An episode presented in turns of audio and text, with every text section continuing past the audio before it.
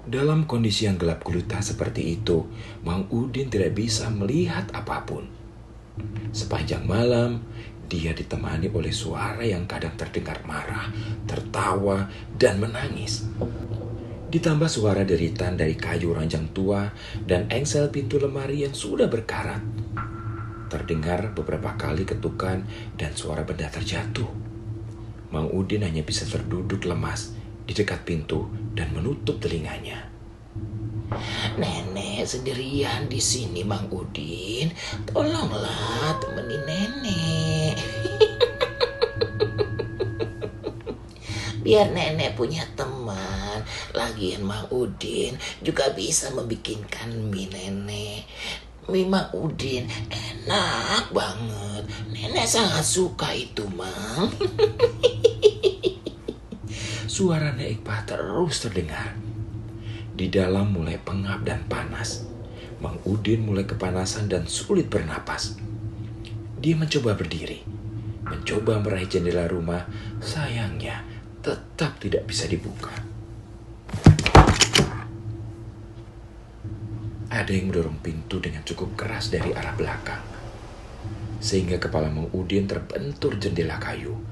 Mang Udin terjatuh, menangis sejadi-jadinya.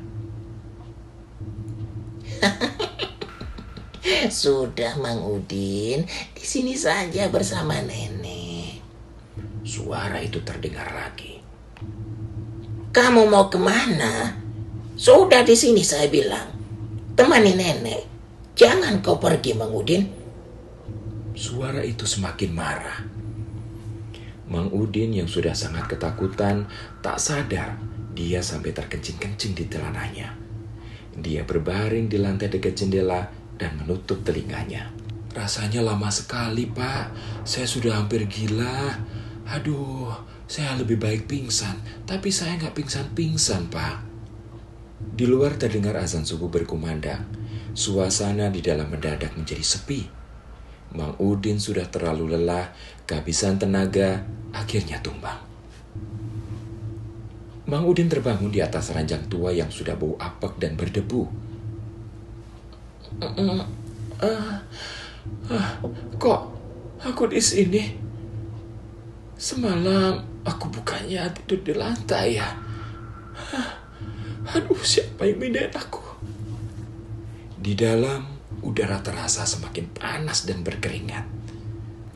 Di dalam, udara semakin panas dan keringat membanjiri tubuhnya, menandakan hari sudah mulai siang. Mang Udin tidak bisa beranjak dari ranjang itu. Tubuhnya benar-benar lemas, dehidrasi parah. Tenggorokannya kering, perlu beberapa kali menelan air liur baru bisa kembali teriak meminta tolong. Tak lama kemudian, terdengar suara orang memanggil namanya dari arah pintu. Mang Udin menjatuhkan diri ke lantai, merangkak perlahan ke arah pintu. Untuk menjawab panggilan itu, kemudian PRT membuka pintu itu. Oh iya, sebelum pintu terbuka, ada yang berbisik lagi Pak RT. Ngomong apa dia Mang Udin? Bantu nenek katanya. Dasar setan, udah bikin orang hampir mati, masih saja minta tolong. Ucap salah satu warga yang kesal. Kamis pagi, Bu Ani ingin pergi ke kamar mandi. Dia melihat kalau pintu belakang rumahnya terbuka. Ini siapa yang buka pintu pagi-pagi? Irma, kebiasaan kau lupa menutup pintu.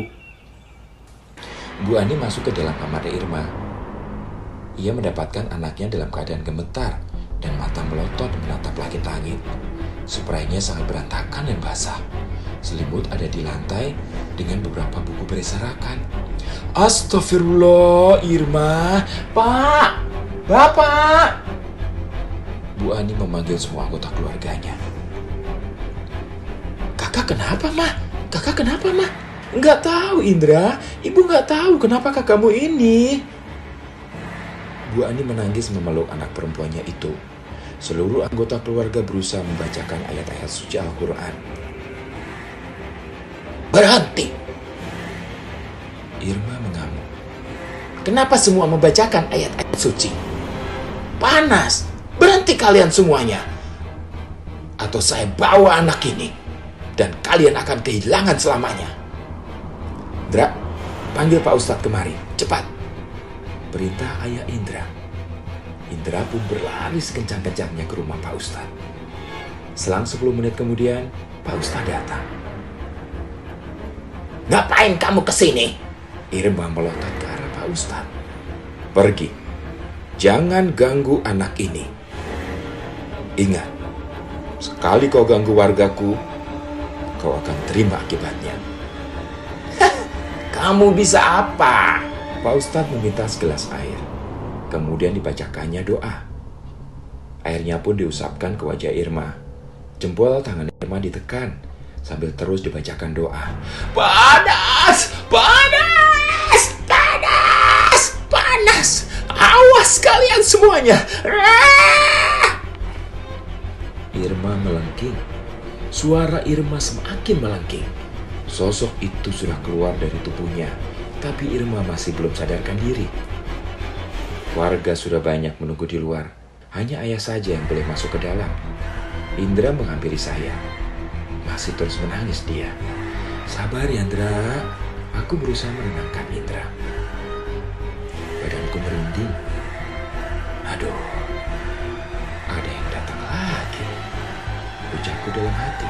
Dari telinga kananku terdengar. Akan ada korban. Bisik suara itu. Suara anak kecil itu lagi. Bagaimana kisah selanjutnya? Sepertinya semakin seru dan menegangkan. Buat kamu yang sempat terlewat cerita Naipah sebelumnya, yuk lihat di Instagram Teror Naipah.